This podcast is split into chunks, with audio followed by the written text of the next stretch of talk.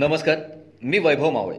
Deshdoot podcast बुलेटिनमध्ये आपलं स्वागत. आज गुरुवार अठ्ठावीस ऑक्टोबर दोन हजार एकवीस. ऐकूयात जळगाव जिल्ह्याच्या ठळक घडामोडी.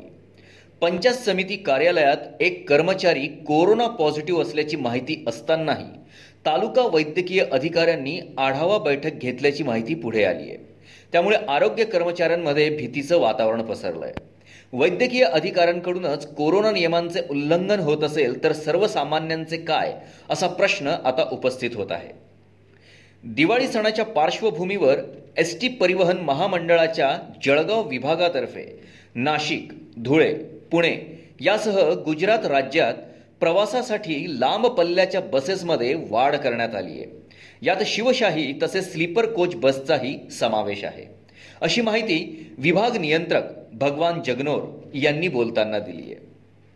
अतिवृष्टीमुळे नुकसान झालेल्या जळगाव जिल्ह्यातील शेतकऱ्यांना प्रत्यक्ष वाढीव दरानुसार मदत मिळणार आहे.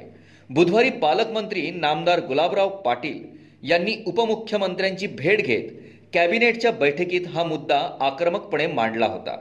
याबाबतचा शासन निर्णय एक दोन दिवसात जाहीर करण्यात येणार आहे. महाराष्ट्र एस टी कर्मचारी संयुक्त कृती समितीतर्फे विविध मागण्यांसाठी बुधवारी उपोषणाला सुरुवात करण्यात आली आहे.